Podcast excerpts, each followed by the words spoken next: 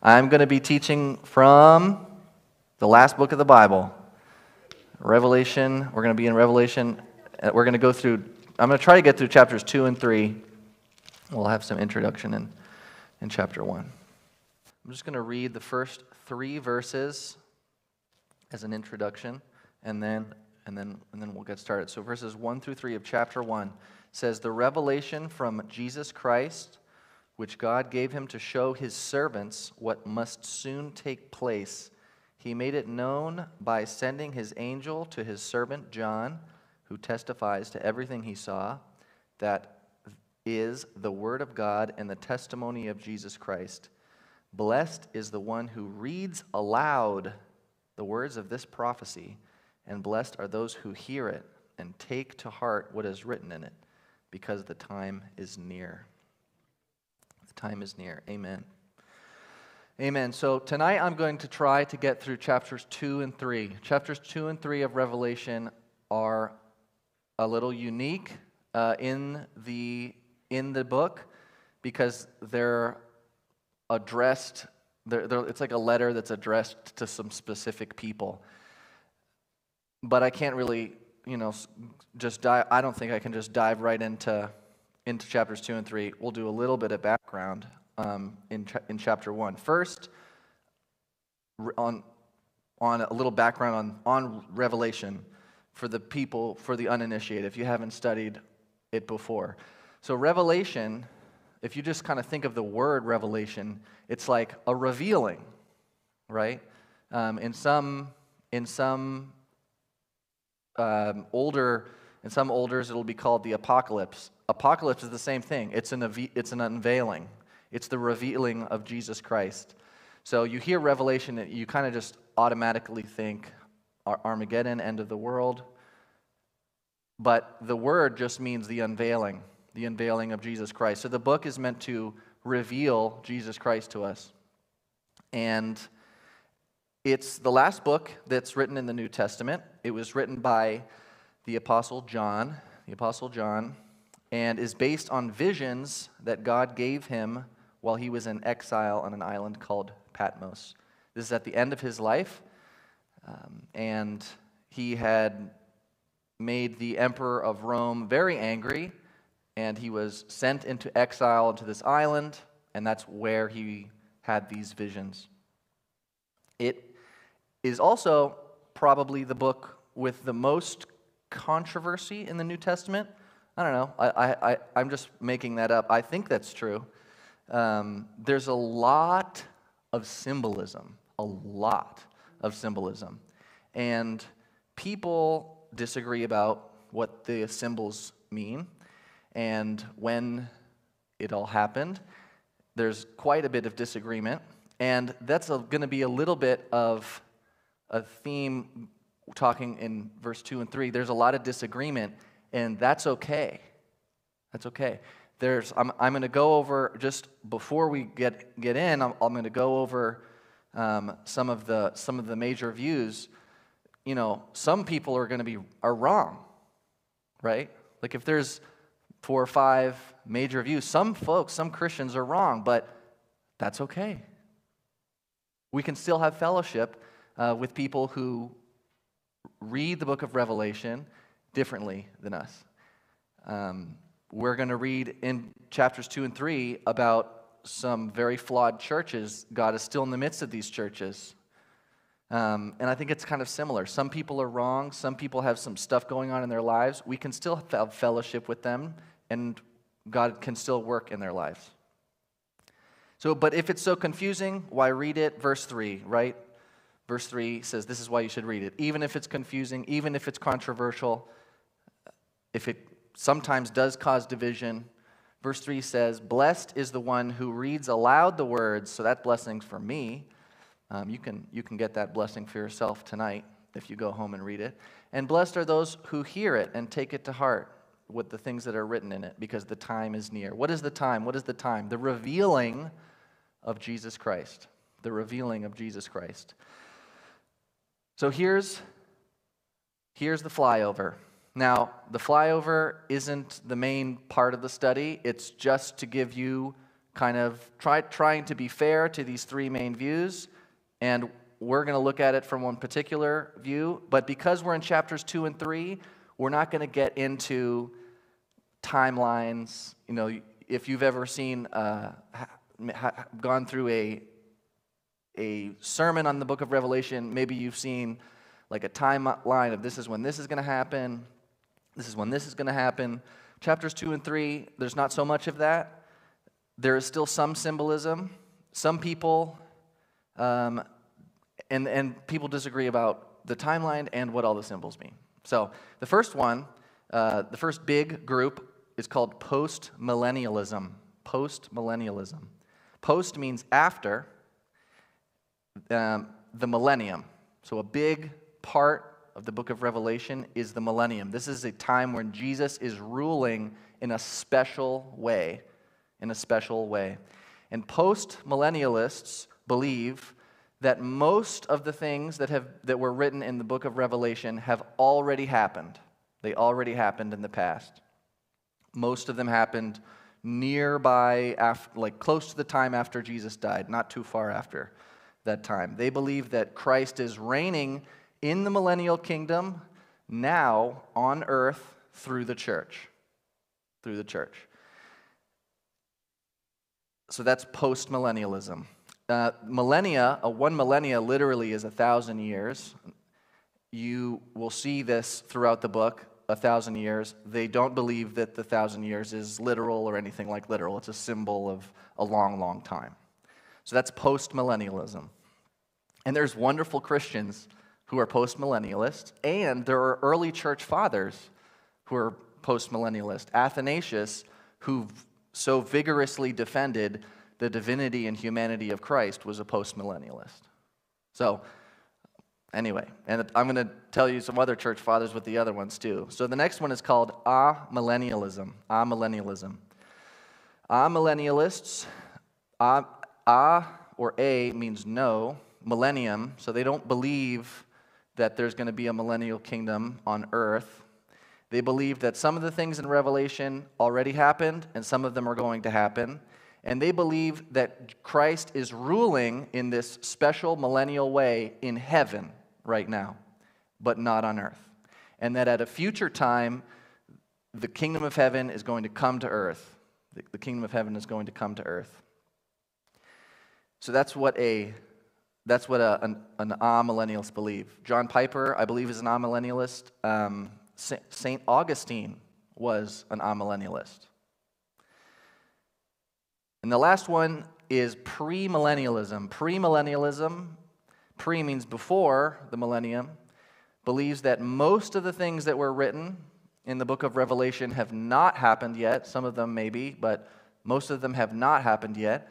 They believe that Jesus will Jesus' return will be a significant turning point in history, and that he's going, there's going to be uh, a tribulation, and that the, there will be a thousand year reign of Christ on earth after the tribulation, and that after that thousand year reign, some, some premillennialists would say that it might be symbolic as well, but some think it's literal. That after that thousand year reign, then the kingdom of heaven will come to earth. They're unique in the belief of the rapture.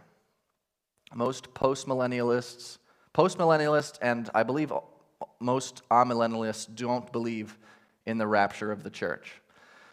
Um, Justin Martyr, who was John the Baptist, John, not John the Baptist, John the Apostle's disciple, he's the guy who followed him around. He was a premillennialist.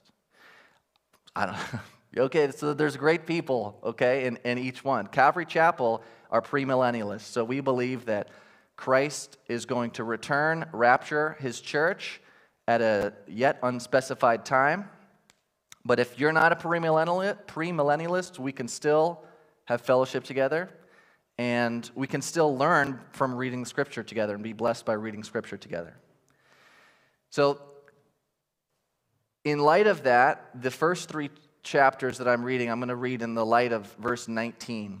Verse 19 says, Write, so this is Jesus talking to John. Jesus says, Write, therefore, the things that you have seen, what is now, and what will take place later. I tend to view Scripture through this, through almost all of Scripture through this lens. It's not just that Scripture is true, right? Like if you read a history book, it's true that Columbus sailed to the United States. It's true that George Washington sailed you know, across the Delaware River in the middle of the night. Those things are true, but Scripture is so true that it's, it happened, it's still happening, and it's going to happen. It's how true it is. It's like another level of true. And God in verse 7, you know, he, he says, I am the Alpha and the Omega, I am the first and the last. I'm sorry, that's verse 11. He says, I'm the, I'm the Alpha and the Omega and the first and the last. So God also, He was, what? Oh, that is? Okay. There's a lot of numbers in my Bible. Anyway, so yeah, so God is like that too. He was, He is, and He will be. Okay? And Scripture, His Word, reflects that quality. And so, with that in mind, we're going to read chapters 2 and 3. In chapter 1, John describes that he sees Jesus in his glorified body. He's basically terrified, he faints. Jesus comes up to him and says, Wake up, I got some stuff I need to show you that you need to write down. I really like chapter 1, but if we were going to go over chapter 1, we would be here till 10:30. Uh, in, in addition to the other in addition to the other uh, the, the other ones there. So, we're going to start to start in chapter 2, I'm going to start in verse 19 of chapter 1.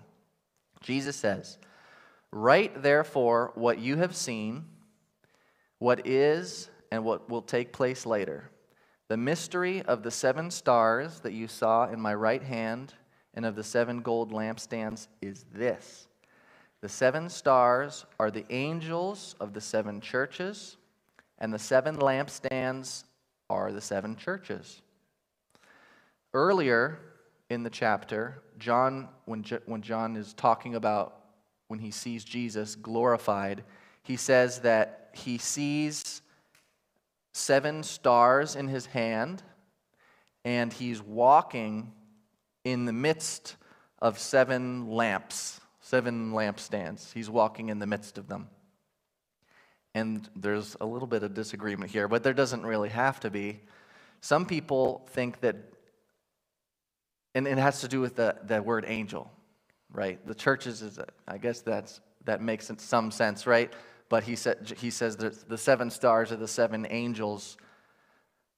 And some people think that that's an actual angel, that there's an, like an angel over the church that he's writing a letter to.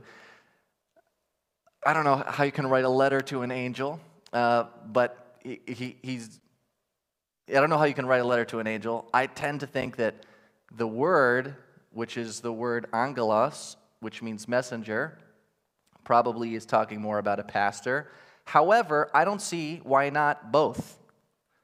Why not both? You know, uh, does anyone remember that taco commercial, Por qué no los dos? The crunchy and the soft taco together? Por qué no los dos? If he's talking to a pastor, that's easy for us to understand. If he's talking to, to an angel, maybe that's a little mystical and difficult to understand. But understand this. I, I think that it's helpful for me to understand it as both because there is a spiritual mantle that God has placed on the leaders of the church. Okay? Um, in, I, I, I think we, we went over this recently. Elijah had a mantle, right? It's like a cloak. And when he is going to go to heaven, he takes off this cloak, and there's something special about this cloak, and he puts it on Elisha. It's a, it's a mantle, it goes over his head. And God has placed a spiritual mantle on the leaders of the church. So, this is a very serious thing, right? It's a very serious thing. It means that when I'm interacting with a leader in the church, when you're interacting with a leader in the church, you're not just interacting with some guy, okay, who's doing his job, right?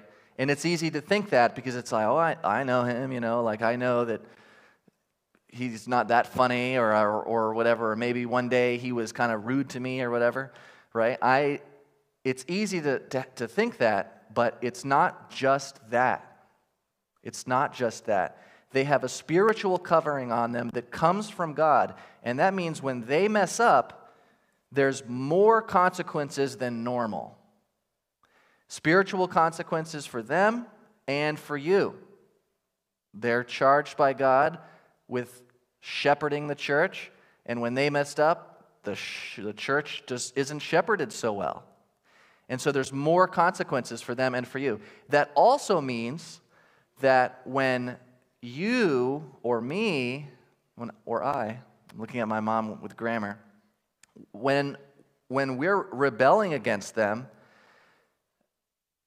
uh, that's consequences for me. It's not just some guy, it's the authority that God gave them that, that you're rebelling against. And that's serious. That's very serious. So if, a, if an elder in the church, for example, says something like, hey, or if a pastor in the church says, I need you to move to the front, you have to move to the front so that people can sit in the back and you're like, I don't know, I really like this seat. It's, it's not just a guy, okay? It's not just a guy. That's the Lord who has given him authority to ask you to move your seat. And it's you're and you're the one who will bear the spiritual consequence. So, serious stuff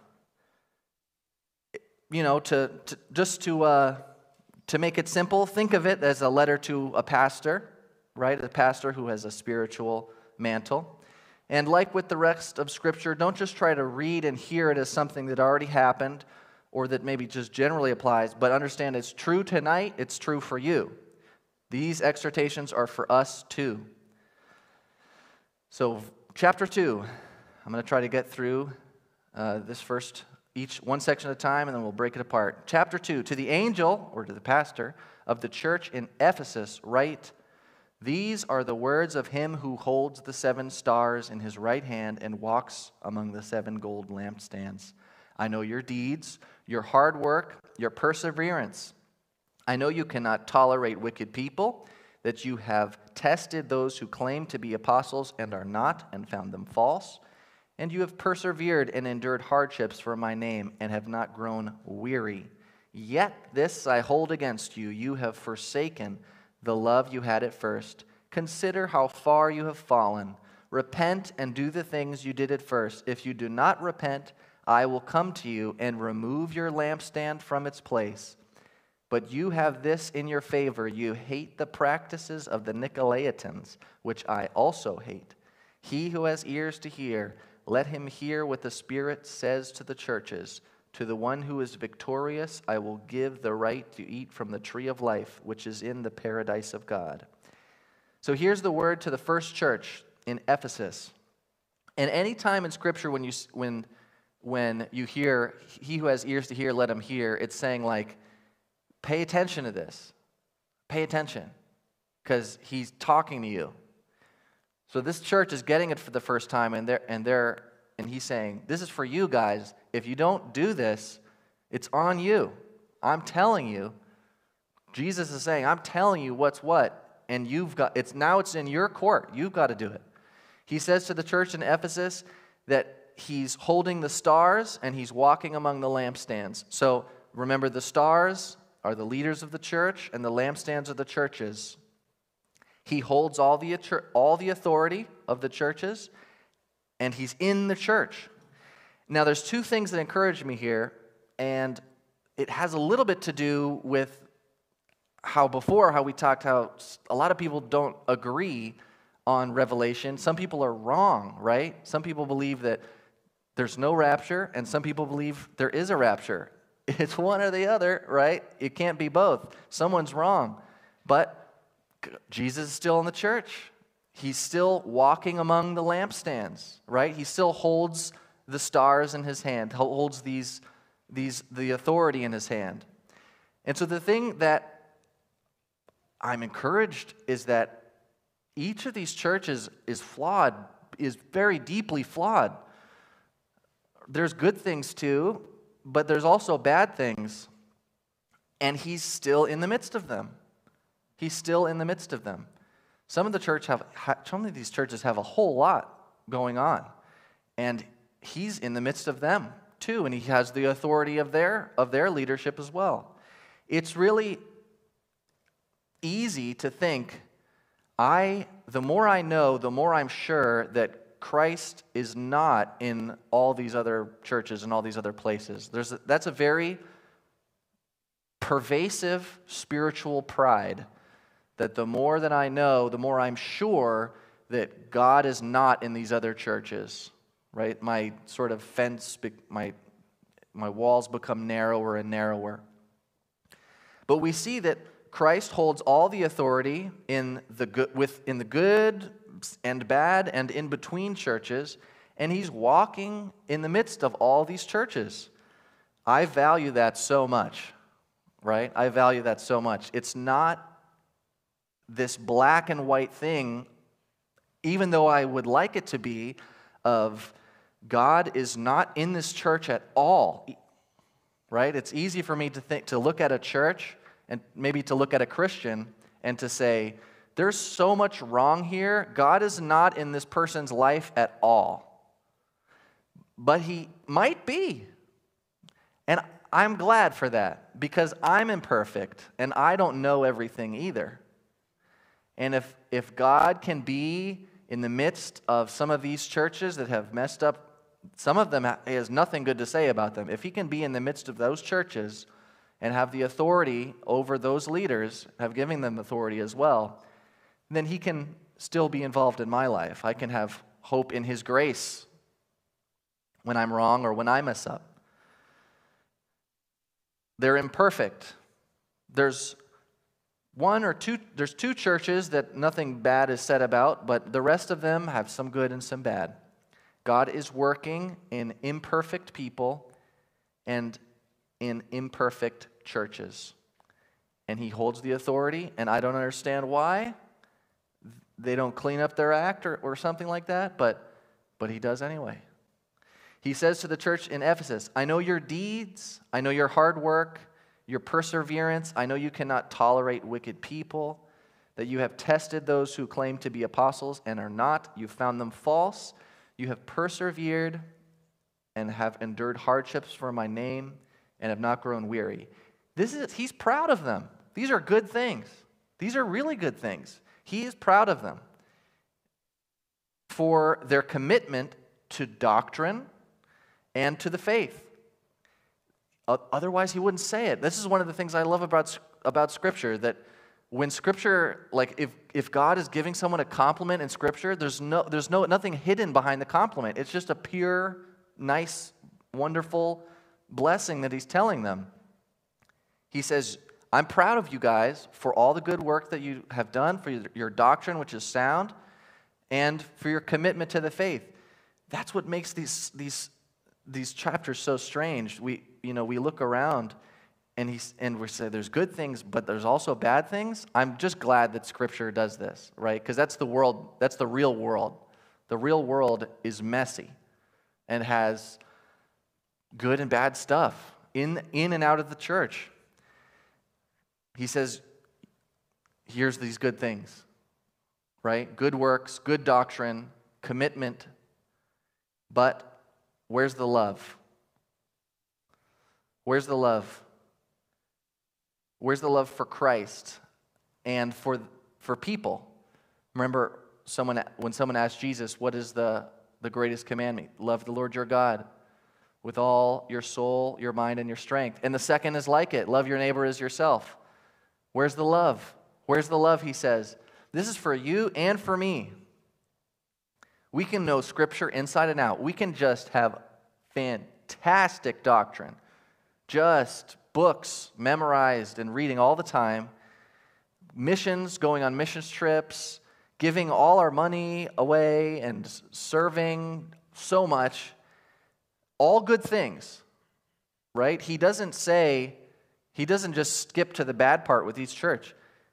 I think that God is glad of those things. But if we don't have love for Christ and by extension for the people around us, if our motivation has strayed from love, he says in verse 5 if you do not repent, I will come to you and remove your lampstand from its place. He's saying, Martha, Martha, you're so busy with so many things. But Mary, your sister, has chosen the better thing.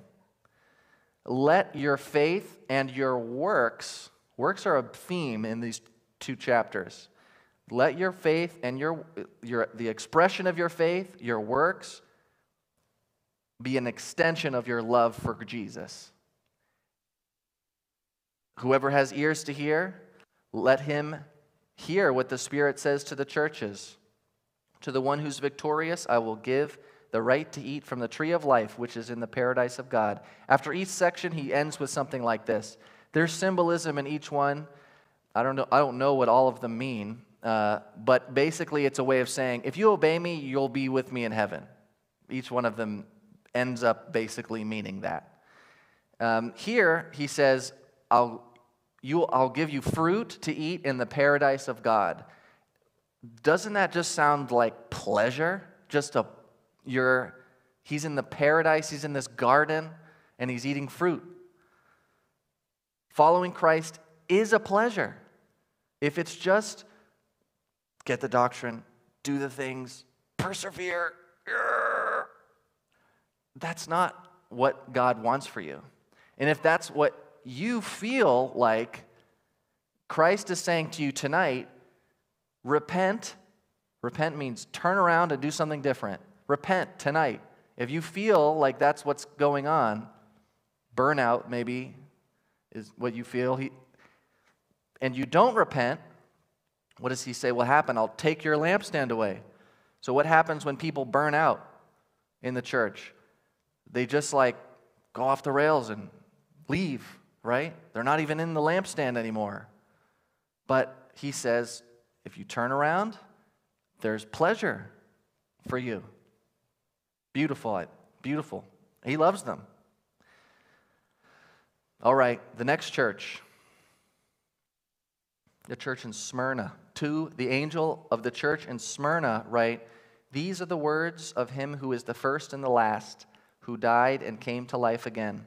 I know your afflictions and your poverty, yet you are rich. I know about the slander of those who say there are, they are Jews and are not, but are a synagogue of Satan. Do not be afraid of what you are about to suffer. I tell you, the devil will put some of you in prison to test you, and you will suffer persecution for ten days. Be faithful even to the point of death, and I will give you life as your victor's crown. He who has ears to hear, let him hear what the Spirit says to the churches. To the one who is victorious, he will not be hurt at all by the second death. Here he's talking to the persecuted church. He introduces himself as the first and the last. He does this in chapter 1 too. And as having conquered death. Why would he introduce himself like this to this church, the first and the last, and he conquered death. What, why would this be an encouragement to them? Because he's going to have the final say. Jesus has the final say. Isn't there a song? Yes, there's a song. Yeah, I don't remember how it goes, but I remember that Daniel knows how to sing it. There is a, uh, there is a song that Jesus has going to have the final say. He is going to have the final say. And for people who are persecuted, that is the most comfort that they want that it feels like so many things are out of their control. Their, thing, their reputations are being taken from them, their property, their life, their family, even, um, yeah, even their life. But Jesus is going to have the final say. The book of Revelation is a lot about that, is a lot about how he has the final say, how the world is doing whatever it's doing, and he has the final say, and he brings the book to a close. Things may not be going well, um, and in this church, things really didn't feel like they were going well. Some of the people had died, but he conquered death. And how does he encourage them? He says, The second death won't hurt you, the second judgment won't hurt you. you'll be raised in glory. In verse 10, he says, Don't be afraid of what you're going to suffer. Scripture has an exhortation, kind of a command for the persecuted church. It's don't be afraid, rejoice. Don't be afraid, rejoice. That's it. It's uh, today in America, I do believe there is persecution of a certain kind, but be careful. Remember the scripture's exhortation don't be afraid, rejoice. There's a lot, uh, at least that I have heard, I've heard of complaining about persecution in America. Um, pouting. And it's just not biblical. It's just not biblical. If you, I, have not, I have not met every persecuted Christian. I've met a lot of persecuted Christians who have gone through way, way, way worse. And they're not complaining. They're asking for prayer, for perseverance, that God would be glorified. They're asking for God's peace. They're asking for His joy. They're not like, oh my goodness, you know, like I hate my neighbors. They're, they're, not, they're not doing that. Um, it's, I think it's disobedient when American Christians are complaining and pouting about persecution. And there is persecution, but just as a, I, I just want to, I don't know, remind us that persecution in America really, compared to the persecution in other parts of the world and, and throughout history, is not that bad. Really. It's, it's there, but it's really not that bad. Loudly, to me, loudly complaining about persecution in America is like if I have the flu and I go into the cancer ward and I say, Well, I'm sick too, you know, it, it just doesn't. I know you're sick, but like, you know, take some Tamiflu, you know, you're going to be okay. There is persecution, and it's a promise as well. All who want, everyone who wants to, to follow Jesus will suffer persecution. That's a promise. You might not be thrown to lions, might be choices you have to make at work. Whether or not it's small persecution or large persecution, the command is the same. Don't be afraid, rejoice. Don't be afraid, rejoice. Now, that's for you and me, right? Just like the first one, just like the first church.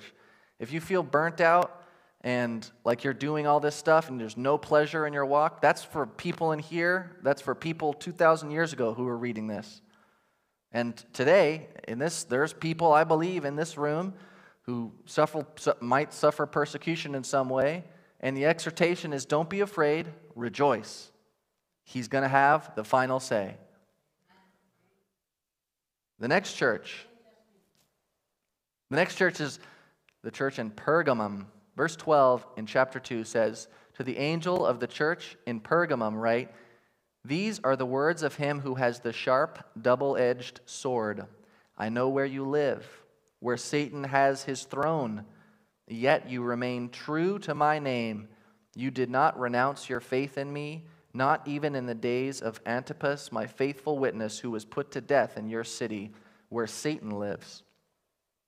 So he starts out here introducing himself as having words like a double edged sword.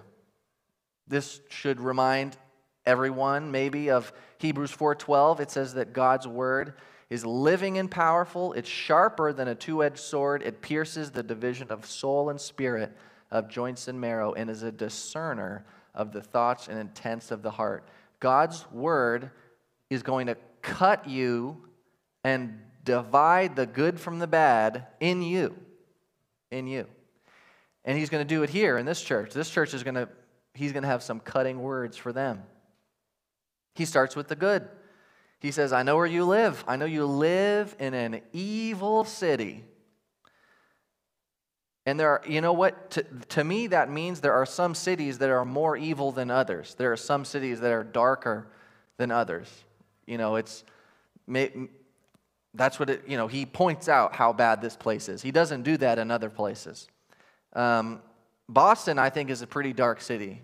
I think it has a particular kind of darkness. I was walking around Boston with this t shirt, and just um, two people stopped me. One of them was a missionary, and he was like, You're the first Christian I've met all day. I've seen all day. I've been talking to people all day. We talked for a little bit about one thing or another. And then later, this other guy, he says, I'm a Christian and I'm visiting this city. And he was like, I feel like you're wearing that shirt. You're like a light in the darkness. All I'm doing is wearing a shirt. It's not that hard. But the city is so dark that one guy wearing a shirt with a Bible, you know, with some fire on it, is like a beacon for some people, right? Um, some, we live in an evil city, you know? We live in an evil city. And these people in Pergamum, they lived in an evil city. And I, I don't, I've always lived here. It, it feels normal to me, but at some cities, it's harder to be a Christian. And Jesus is saying, I see that. I see that it's harder. And I see you. I see you in this, in this city, in this godless city, in this hostile city. Someone was, someone was killed uh, for, for their faith, right? They're living in this hostile, in this hostile city. But for all this righteous suffering and for this zeal, that doesn't discount, God doesn't discount what he's about to say next. It's not like there's balances, like the good weighs out the bad. There's none of that, right? It's both. He says, Nevertheless, I have a few things against you. There are some among you who hold to the teaching of Balaam, who taught Balak to entice the Israelites to sin, so they, at, they ate food sacrificed to idols and committed sexual immorality. Likewise, you also have those who hold to the teachings of the Nicolaitans.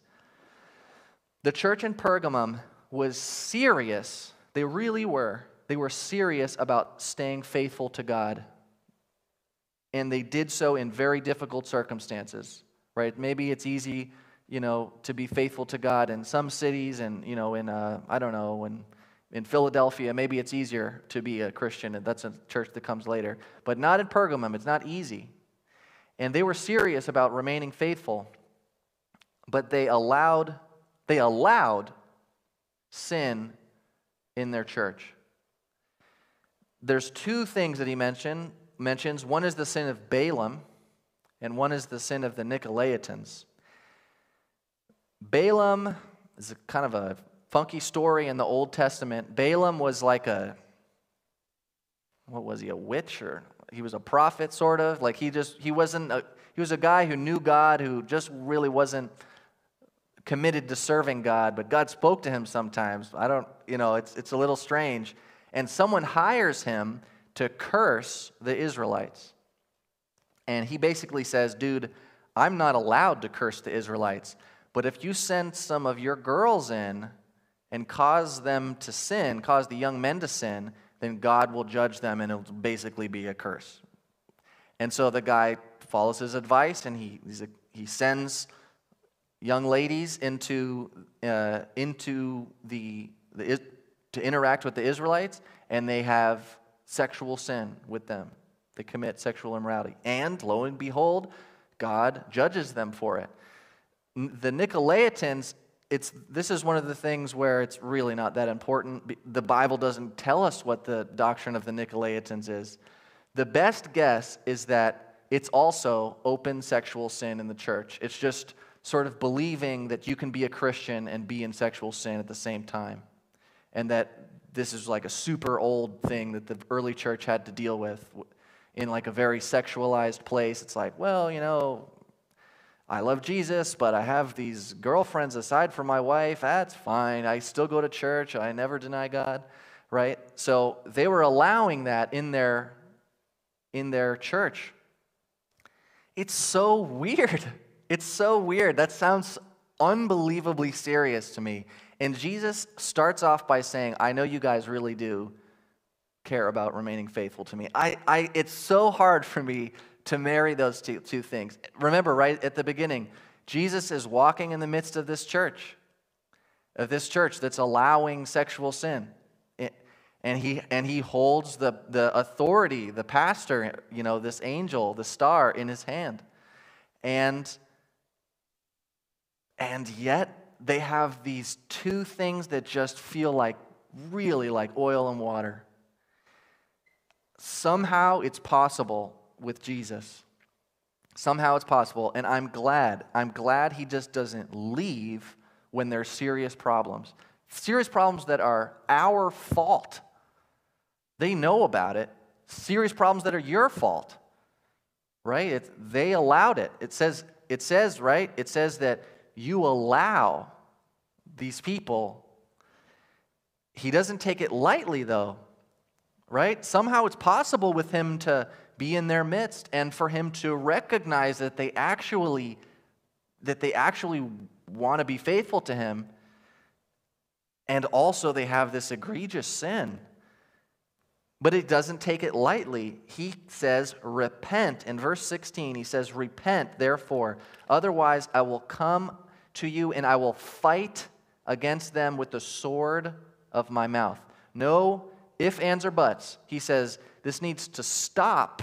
It needs to stop, or I'm going to fight against these people with the sword of my mouth. Now, there's some things in this book, I don't know exactly what that means, but I do know that you don't want Jesus to fight against you with the sword of his mouth. It's, it's a bad, bad for the person on the other end of the sword. He says, Repent today before it's too late. And it could be, and, it, and it's going to be too late. He's going to come and he's going to fight against them with the sword of his mouth. On that day, it'll be too late. On that day, it'll be too late. Do you know that it can be too late for you? And it can be too late for me. If I, if you allow sin just to be there, he will fight against you with the sword of his mouth. Today is not too late, though. Tomorrow's too late. Today is not too late. Repent, he says, and verse 17 to the one who is victorious, I will give some of the hidden manna. I will also give that person a white stone with a new name written on it, known only to the one who, received, who receives it. So, this is the prize for repenting. I have no idea what it means, but that's what you get you're going to get some mysterious prizes from Jesus and also not be the recipient of the sword of his mouth. The next church, the church in Thyatira. Verse 18 says, To the angel of the church in Thyatira, write, These are the words of the Son of God, whose eyes are like a blazing fire and whose feet are like burnished bronze. I know your deeds, your love and faith, your service and perseverance, and what you are doing, and what you are now doing is more than what you did at first. Nevertheless, I have this against you. You tolerate that woman Jezebel, who calls herself a prophet. By teaching, by her teaching, she misleads my servants into sexual immorality and eating the food sacrificed to idols. I have given her time to repent of her immorality, but she's unwilling. So I will cast her onto a bed of suffering. I will make those who commit adultery with her to suffer intensely unless they repent of her ways. I will strike her children dead. Then all the churches will know that I am he who searches the hearts and the mind. I will repay each of you according to your deeds. Now I say to the rest of you in Thyatira who do not hold to her teaching and have not learned Satan's so called deep secrets, I will not impose on any other burden on you except that you hold on to what you have until I come. To the one who is victorious and does my will to the end, I will give authority over the nations that one will rule them with an iron scepter and dash them to pieces like pottery. Just as I have received authority from my Father, I will also give to that one the morning star. Whoever has ears, let him hear what the Spirit says to the churches. This is, his, this is the biggest section. He has the most to say to the church in Thyatira. He introduces himself like having eyes of blazing fire and feet like burnished bronze. So, two things. The eyes, he sees everything about you. There's nothing hidden from him about you. You're, you can't keep any secrets from him. And his feet are like burnished bronze. Burnished means they're pure, right? Uh, my dad will sometimes say, white hot holy. White hot holy. There's no sin getting into heaven. And there's no amount of sin that is okay in the church, that is okay with him even though there is sin in the church, which he recognizes. There's no amount that is good. So, as we established, he knows it's there. That doesn't make it okay. He knows it's there, and that doesn't make it okay. He starts, like he does with the other ones, he says, I know your deeds, your love, your faith, your service, your perseverance and that you're doing more now than you did at first. This is going to sound familiar, right? These, are, these people are doing good Christian things. They're taking care of the poor, they're taking care of the sick, they're taking care of the elderly, they're visiting people in prison, they're preaching the gospel, they're tithing, and they're doing it with love, right? They're doing it with love. Remember in the first the first church, right? The, to the church of Ephesus, he says, I see all these things you're doing, but you're not doing it with love. To the church in Thyatira, he says, I see all these good things you're doing, and I see your love. Wow, that's pretty good, right? That's like a seems like a big improvement. One of the things that I depend on in Scripture, like I said, is the surety of these words. He's saying that they're doing it with love. He, he knows. He knows that there, and he, he's not, there's nothing hiding behind the statement. It's true. They're doing it with love. They have love, they have faith, they're serving in and out of the church, they're enduring persecution, they're remaining faithful to his name, they're not being ashamed. Wow, it's like all the good things from all the other churches all put together, plus love, right? But, what's the but? Jezebel. Jezebel. Um, Jezebel, he says, you tolerate that woman Jezebel. So this is a sim- Jezebel in Revelation um, comes up again and will come up. It's not, will come up, comes up again in Revelation. And she represents, Jezebel is a figure from the Old Testament who's this wicked and powerful queen. Wicked and powerful queen. And in Revelation, she represents the systems of the world. The systems of the world. The money, just all the money that can be made, right? The power, all the power, all the politics in the world. That's what she represents. It's a, it's a system a worldly system of money and power that is in opposition to God. It's in opposition to God. And she and Jezebel, the figure in Revelation, represents this system of money and power. And Revelation is partly the story of the downfall of Jezebel, of this just absolutely dominant worldly system of money and power. And as you go through the book of Revelation, she comes up, and at the end of the book of Revelation, she's dead. There's no more, this system, this system of money and power that is dominating the world is replaced by another system, is replaced by a godly system, is replaced by Christ's rule. And what does he say to the church in Thyatira? He says, You're tolerating Jezebel. The people in the church, they have real, genuine love for God and other people. They are serving a lot and they're deeply, deeply emotionally and even spiritually invested in money and politics. Just, it's in their heart. They have real love and works that are motivated by love. And they are also diehard Republicans, or they're diehard Democrats, or they just they love cryptocurrency, or they just love the stock market, and they're ju- they, they, they love God too. So, how can these things, right? They love God. They love the work that God is having them do in their life, and they really are serving the Lord, but they also have this other love. And remember, Christ is in the midst of this church. You know, the, Jesus says that you can't serve God and mammon. Mammon is like worldly possessions. And here's some people trying their best to serve God and mammon and he's in the midst of them. He's in the midst of them. It's not always so simple. He says, You need to be careful because I'm going, basically, he says, I'm going to kill her. I'm going to destroy her. And if you're hanging out with her, you're going to get hurt when that happens.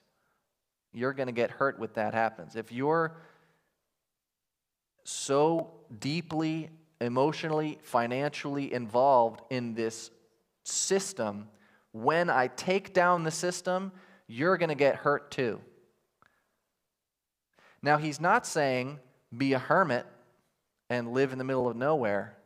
He's saying don't let your life become a cog in this wheel of this big system that I'm ready, I'm ready to destroy. The system is going down, and there's going to be a lot of pain. But for those who repent and remove themselves, he says, verse 27, I will give authority over the nations, that one will rule them with an iron scepter and dash them to pieces like pottery, as I have received, just as I have received authority from my Father.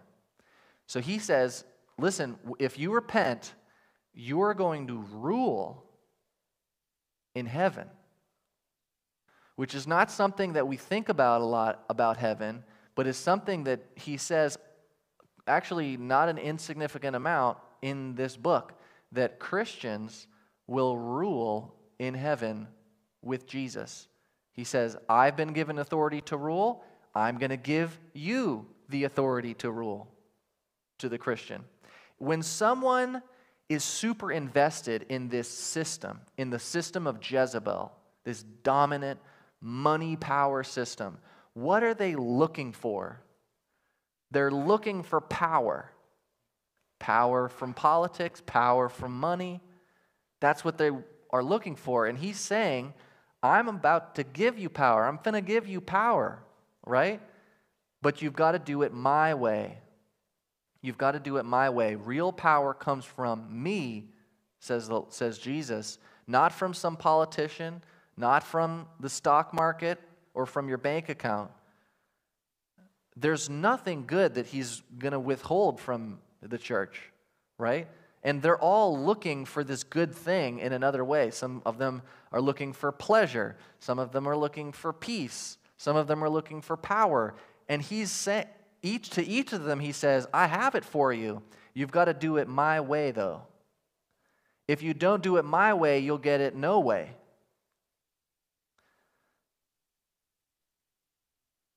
Let's do things God's way. All right. There's three churches left, and it's been a long time. Has that been enough churches, you think? It's almost 8:30. Just three more, he says. I think that's been enough churches. Those are, those are four good ones, I think, to pray about. Those four good ones. I think at this time, we're going to start, we're going to start praying. I don't want to be mean to the, the people teaching the kids either. Just, it, if anyone ever does teach, when you go super long in the other room, they're like, I, I, I love the Lord, but uh, these kids, you know, um, you know, your, their works are, the, the love is running out there. Um, anyway, so let's pray in, in, light of these churches, right? There's, there's three other ones. They're, they're, read it tonight. You'll be blessed because he promised you'd be blessed. But there's four of them, right? There's the church that is doing good works. I know there's a church, there's a lukewarm church that, that comes at the end. Personally, I, I don't want to be too hasty. If you're here on a Tuesday night, I don't think you're that I don't think you're lukewarm. I think maybe you have other problems, but I think that's probably not your problem, okay? Um, there's, a, there's a church where, like, they're just doing well. That could also be you, right? And then there's a church where they're just faking it. Could be you. I don't think that if you're in a Tuesday night, you're faking it. I think that you would reserve your faking for Sunday morning or for, a, for maybe Easter's and, Easter's and Christmas. I, I believe that somehow, in some way, each of us in this room, God wants, wanted to speak to us tonight, right? That is it, is it that I just feel like I'm just working and working and working and I just don't even, I don't love it anymore, right? And he just says, I, I have pleasure, I want to have a pleasurable relationship with you. Return to your first love. Or is it, man, I am going through it. I am going through it at work. I am going through it with my family. It is just hard. Everything is hard. Trying to live for Christ is hard, and I'm trying. And he says, Don't be afraid, rejoice. Maybe you have a secret sin in your life, and you have zeal for God at the same time, like the church in Pergamum. Tonight's the night to repent and to start going the other way.